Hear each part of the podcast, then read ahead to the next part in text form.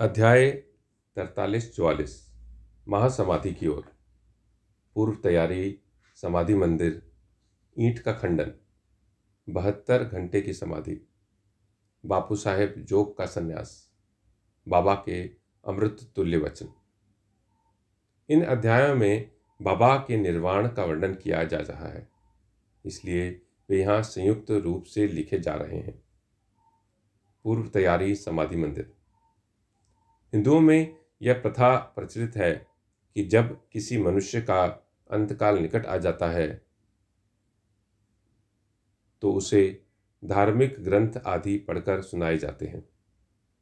इसका मुख्य कारण केवल यही है कि जिससे उसका मन सांसारिक झंझटों से मुक्त होकर आध्यात्मिक विषयों में लग जाए और वह प्राणी कर्मवश अगले जन्म में जिस योनि को धारण करे उसमें उसे सदगति प्राप्त हो।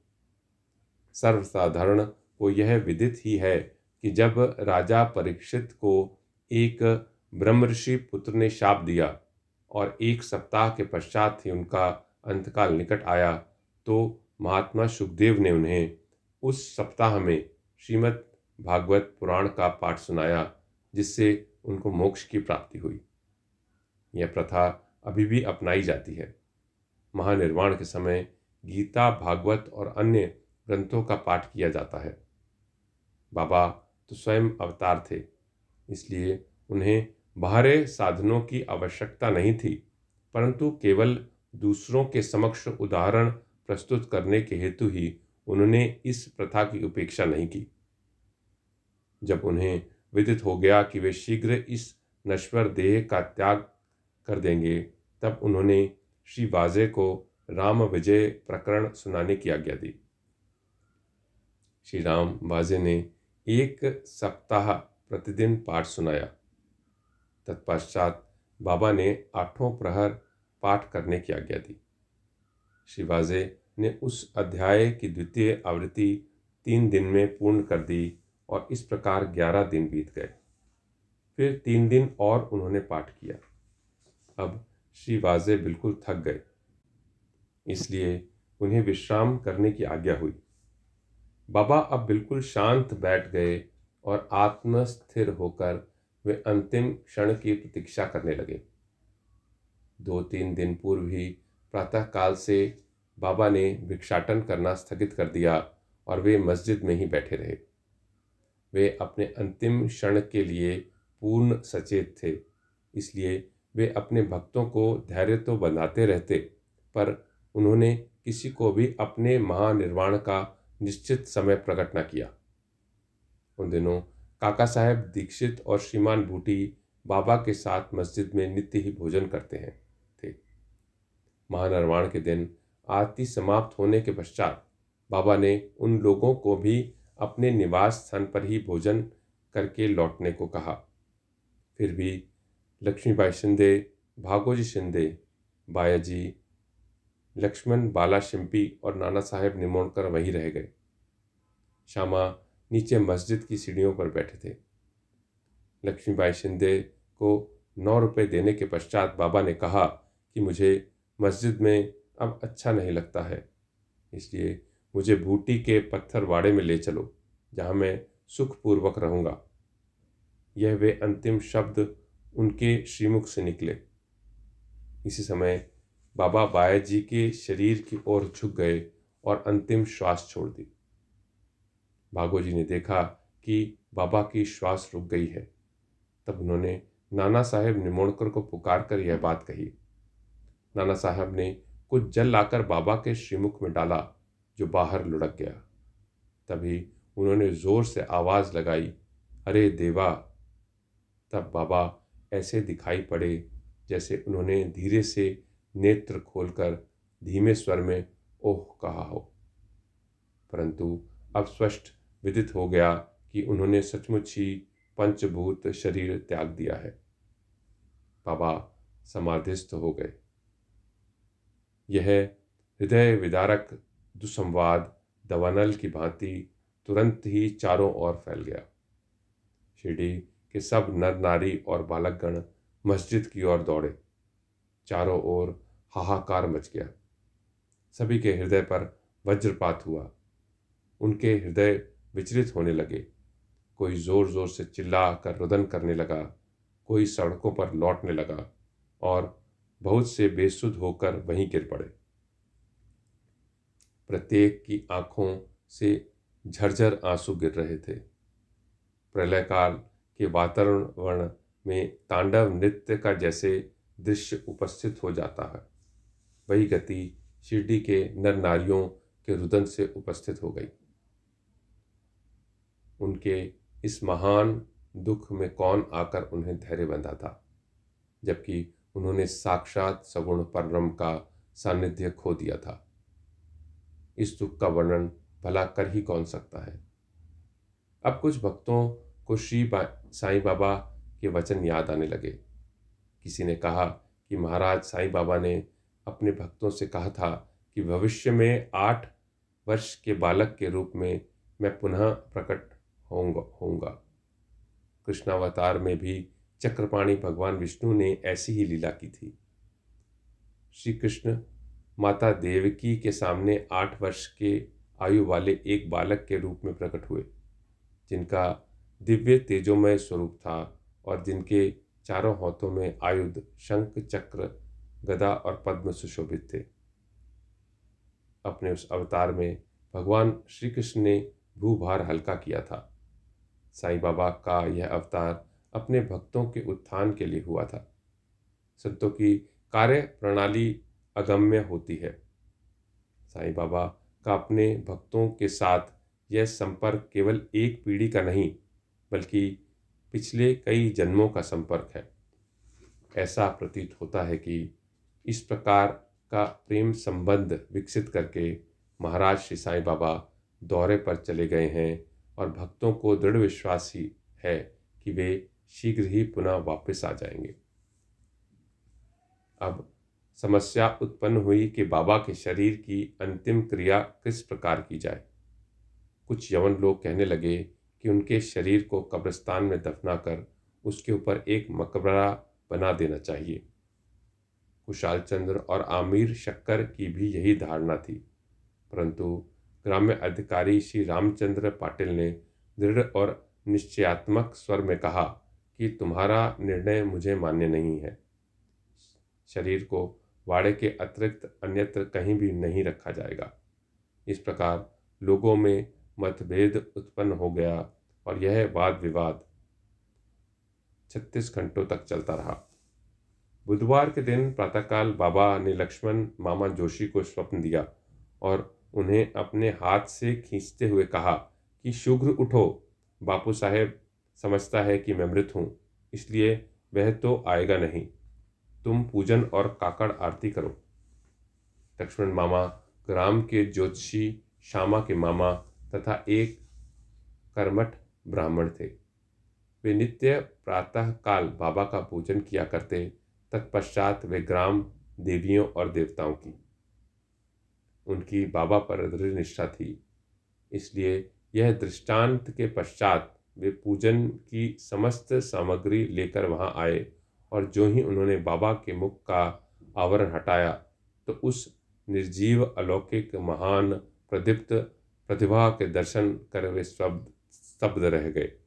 मानो हिमांशु ने उन्हें अपने पाश में आबद्ध करके जड़वत बना दिया हो। स्वप्न की स्मृति ने उन्हें अपना कर्तव्य करने को प्रेरित कर दिया। फिर उन्होंने मौलवियों के विरोध की कुछ भी चिंता न कर विधिवत पूजन और काकड़ आरती की। दोपहर तो पापू साहब जोग भी अन्य भक्तों के साथ आए और सदैव की भांति मध्यम आरती की। बाबा के अंतिम श्री वचनों को आदर पूर्वक स्वीकार करके लोगों ने उनके शरीर को बूटी वाड़े में ही रखने का निश्चय किया और वहाँ का मध्य भाग खोदना प्रारंभ कर दिया। मंगलवार की संध्या को रहाता से सब इंस्पेक्टर और भिन्न भिन्न स्थानों से अनेक लोग आकर वहाँ एकत्रित हुए। सब लोगों ने यह प्रस्ताव को स्वीकार कर लिया। दूसरे दिन प्रातःकाल बंबई से आमिर भाई और कोपर गाँव से मामलतदार भी वहाँ आ पहुँचे। उन्होंने देखा कि लोग अभी भी एक मत नहीं हैं। तब उन्होंने मतदान कराया और पाया कि अधिकांश लोगों का बहुमत वाड़े के पक्ष में ही है। फिर भी वे इस विषय में कलेक्टर की स्वीकृति अति आवश्यक समझते थे। तब काका साहब स्वयं अहमदनगर जाने को उद्युत हो गए। परंतु बाबा की प्रेरणा से विपक्षियों ने भी प्रस्ताव सहर्ष स्वीकार कर लिया और उन सबने मिलकर अपना मत भी वाड़े के पक्ष में ही दिया। अतः बुधवार की संध्या को बाबा का पवित्र शरीर बड़ी धूमधाम और समारोह के साथ वाड़े में लाया गया और विधि पूर्वक उस स्थान पर समाधि बना दी गई, जहाँ मुरलीधर मुरलीधर की मूर्ति की स्थापना होनी थी। सच तो यह है कि बाबा मुरलीधर बन गए और बाड़ा समाधि मंदिर एवं भक्तों का एक पवित्र देवस्थान, जहाँ अनेकों भक्त आया जाया करते और अभी भी नित्य प्रति वहाँ आकर सुख और शांति प्राप्त करते हैं। बाला साहेब भाटे और बाबा के अनन्य भक्त श्री उपासनी ने बाबा की विधिवत अंतिम क्रिया की। जैसे प्रोफेसर नारके को देखने में आया, यह बात विशेष ध्यान देने योग्य है कि बाबा का शरीर 36 घंटे के उपरांत भी जड़ नहीं हुआ और उनके शरीर का प्रत्येक अवयव लचीला बना रहा, जिससे उनके शरीर पर से काफनी बिना चीरे हुए सरलता ही निकाली जा सकी। ईंट का खंडन। बाबा के निर्वाण के कुछ समय पूर्व एक अपशुगुन हुआ, जो इस घटना की पूर्व सूचना स्वरूप में करता था। मस्जिद में एक पुरानी ईंट थी, जिस पर बाबा अपना हाथ टेक कर रखते थे। रात्रि के समय बाबा उस पर सिर रखकर शयन किया करते थे, यह अनेक वर्षों तक चला। एक दिन बाबा की अनुपस्थिति में एक बालक ने मस्जिद में झाड़ू लगाते समय वह ईंट अपने हाथ से उठाई। दुर्भाग्यवश, वह ईंट उसके हाथ से गिर पड़ी और उसके दो टुकड़े हो गए। जब बाबा को इस बात की सूचना मिली तो उन्हें उसका बड़ा दुख हुआ और वे कहने लगे कि यह ईंट नहीं टूटी, मेरा भाग्य ही फूट कर छिन्न भिन्न हो गया है। यह तो मेरी जीवन संगनी थी और इसको अपने पास रखकर मैं आत्मचिंतन किया करता था। यह मुझे अपने प्राणों के समान प्रिय थी और उसने आज मेरा साथ छोड़ दिया है। कुछ लोग यहाँ शंका कर सकते हैं कि बाबा की ईंट जैसी एक तुच्छ वस्तु के लिए इतना शोक नहीं करना चाहिए। इसका उत्तर हिमांड पंत इस प्रकार देते हैं कि संत जगत में उद्धार तथा दीन और आश्रितों के कल्याणार्थी अवतरण होते हैं। जब वे नरदेह धारण करते हैं और जन संपर्क में आते हैं तो वे इसी प्रकार आचरण किया करते हैं। अर्थात, बाहर रूप से वे अन्य लोगों के समान ही हँसते, खेलते और सोते हैं। परंतु आंतरिक रूप से वे अपने अवतार कार्य और उसके ध्येय के लिए सदैव सजग रहते हैं। बहत्तर घंटे की समाधि। इसके बत्तीस वर्ष पूर्व भी बाबा ने अपनी जीवन रेखा पार करने का एक प्रयास किया था। एक मार्ग शीर्ष पूर्णिमा के दिन बाबा को दमे से अधिक पीड़ा हुई और इस व्याधि से छुटकारा पाने के लिए उन्होंने अपने प्राण ब्रह्मांड में चढ़ाकर समाधि लगाने का विचार किया। अतएव उन्होंने भगत मालसापति से कहा कि तुम मेरे शरीर की तीन दिन तक रक्षा करना और यदि मैं वापस लौट आया तो ठीक है, नहीं तो उस स्थान, एक स्थान को इंकित करते हुए पर मेरी समाधि बना देना और दो ध्वजाएँ चिन्ह स्वरूप फहरा देना। ऐसा कहकर बाबा रात में लगभग दस बजे पृथ्वी पर लेट गए। उनका श्वास बंद हो गया और ऐसा दिखाई देने लगा जैसे उनके शरीर में प्राण ही ना हो। सभी लोग, जिन्हें ग्रामवास, जिनमें ग्रामवासी भी थे, वहाँ एकत्रित हुए और शरीर परीक्षण के पश्चात शरीर को उनके द्वारा बताए हुए स्थान पर समाधिस्थ कर देने का निश्चय करने लगे। परंतु भगत मालसापति ने उन्हें ऐसा करने से रोका। और उनके शरीर को अपनी गोद में रखकर वे तीन दिन तक उनकी प्रतीक्षा करते रहे। तीन दिन व्यतीत होने पर रात को लगभग तीन बजे प्राण लौटने के चिन्ह दिखाई पड़ने लगे। श्वास पुनः चालू हो गया और उनके अंग प्रत्यंग हिलने डुलने लगे। उन्होंने नेत्र खोल दिए और करवट लेते हुए पुनः चेतना में आ गए।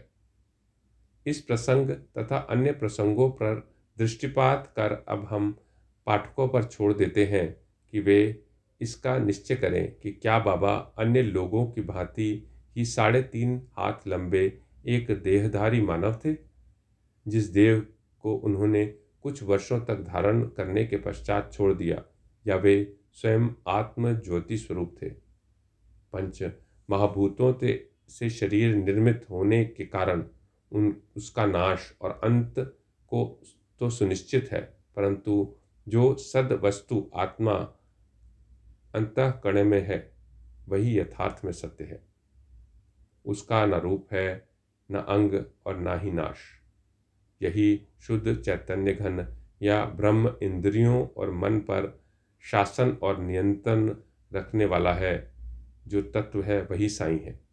जो संसार के समस्त प्राणियों में विद्यमान है और जो सर्वव्यापी है। अपना अवतार कार्य करने के लिए ही उन्होंने देह धारण किया था और वह कार्य पूर्ण होने पर उन्होंने उसे त्याग कर पुनः शाश्वत और अनंत स्वरूप धारण कर लिया। श्री दत्तात्रेय के पूर्ण अवतार गाणगापुर के श्री नरसिंह सरस्वती के समान श्री साई भी सदैव वर्तमान है। उनका निर्वाण तो एक औपचारिक सी बात है। वे जड़ और चेतन में व्याप्त हैं तथा सर्वभूतों के अंतकण के संचालक और नियंत्रण करता है। इसका अभी भी अनुभव किया जा सकता है और अनेकों के अनुभव में आ भी चुका है जो अनन्य भाव से उनके शरणागत हो चुके हैं और जो पूर्ण अंतकरण से उनके उपासक हैं। यद्यपि बाबा का स्वरूप अब देखने को नहीं मिल सकता। फिर भी यदि हम शिरडी जाएँ तो हमें वहाँ उनका जीवित सदृश चित्र, मस्जिद द्वारका माई को शोभायमान करते हुआ अब भी देखने में आएगा। यह चित्र बाबा के एक प्रसिद्ध भक्त कलाकार श्री श्यामराव जयकर ने बनाया था। एक कल्पनाशील और भक्त दर्शक को यह चित्र अभी भी बाबा के साक्षात दर्शन के समान ही संतोष और सुख पहुंचाता है। बाबा अब देह में स्थित नहीं हैं, परंतु वे सर्वभूतों में व्याप्त हैं और भक्तों का कल्याण पूर्वत ही करते हैं और करते रहेंगे, जैसा कि वे सदेह रहकर किया करते थे। बाबा अमर हैं, चाहे वे नर देह धारण कर लें, जो भी एक आवरण मात्र है। परंतु वे तो स्वयं भगवान श्रीहरि हैं, जो समय समय पर भूतल पर अवतरण होते हैं। बापू साहेब जोग का संन्यास। जोग के संन्यास की चर्चा कर हेमाड पंत यह अध्याय समाप्त करते हैं। श्री सखाराम हरि उर्फ़ बापू साहेब जोग, पुणे के प्रसिद्ध वरकरी विष्णु बुआ जोग के काका थे। वे लोक कल्याण विभाग पीडब्ल्यूडी के में पर्यवेक्षक थे। सेवानिवृत्ति के पश्चात वे सपत्निक शिरडी आकर रहने लगे। उनके कोई संतान न थी। पति और पत्नी दोनों की ही साईं चरणों में अटल श्रद्धा थी। वे दोनों उनकी पूजा और सेवा करके, करने में ही अपने दिन व्यतीत किया करते थे। मेघा की मृत्यु के पश्चात बाबू साहेब जोग ने बाबा की महासमाधि पर्यंत मस्जिद और चावड़ी में आरती की। उनको साठेवाड़ा में भी श्री ज्ञानेश्वर और श्री एकनाथी भागवत का वाचन तथा उसका भावार्थ श्रोताओं को समझाने का कार्य भी दिया गया था।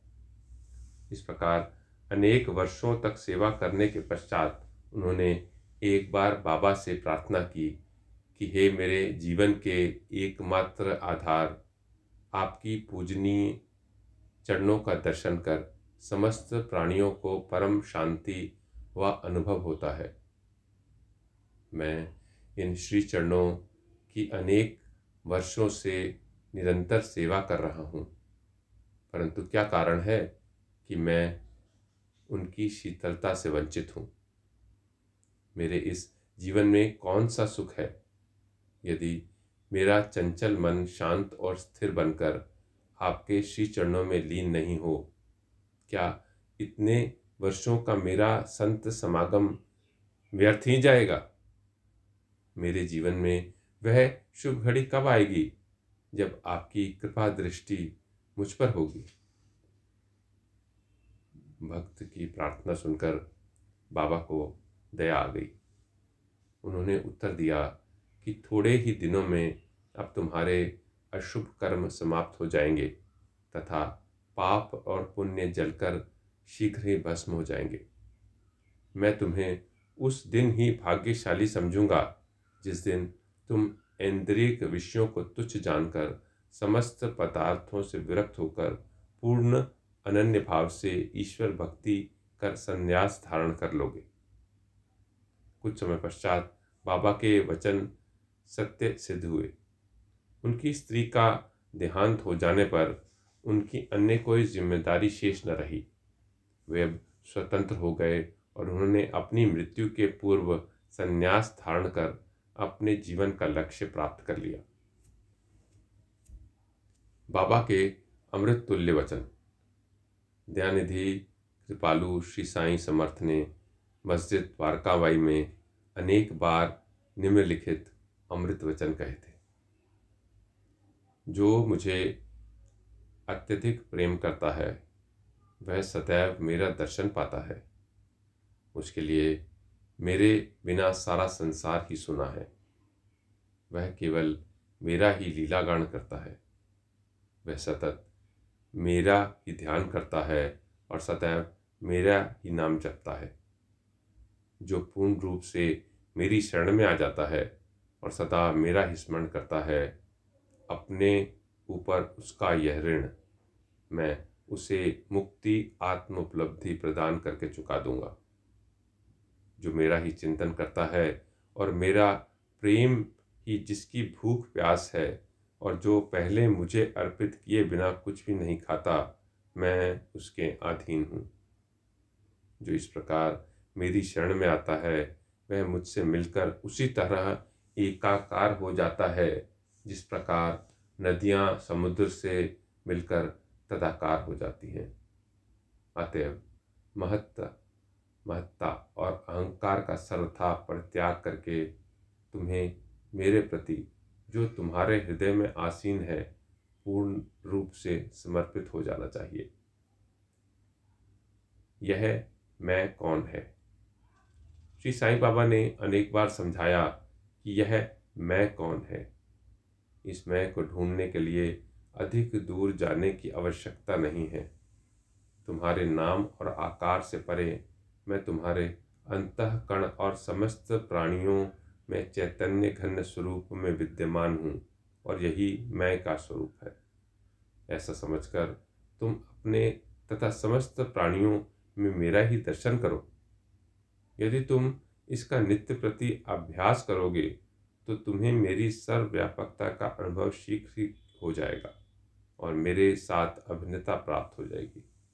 अतः हिमाड़ पंत पाठकों को नमन कर उनसे प्रेम और आदर पूर्वक विनय प्रार्थना करते हैं कि उन्हें समस्त देवताओं, संतों और भक्तों का आदर करना चाहिए। बाबा सदैव कहा करते थे कि दूसरों जो दूसरों को पीड़ा पहुंचाता है, वह मेरे हृदय को दुख देता है तथा मुझे कष्ट पहुंचाता है। इसके विपरीत, जो स्वयं कष्ट सहन करता है, वह मुझे अधिक प्रिय है। बाबा समस्त प्राणियों में विद्यमान है और उनकी हर प्रकार से रक्षा करते हैं। समस्त जीवों से प्रेम करो, यही उनकी आंतरिक इच्छा है। इस प्रकार का विशुद्ध अमृत तुल्य स्तोत्र उनके श्रीमुख से सदैव झरता रहता था। अतः जो प्रेम पूर्वक बाबा का लीला गान करेंगे या उन्हें भक्ति पूर्वक श्रवण करेंगे, उन्हें साईं से अवश्य अभिन्नता प्राप्त होगी। श्री सद्गुरु साईनाथार्पणमस्तु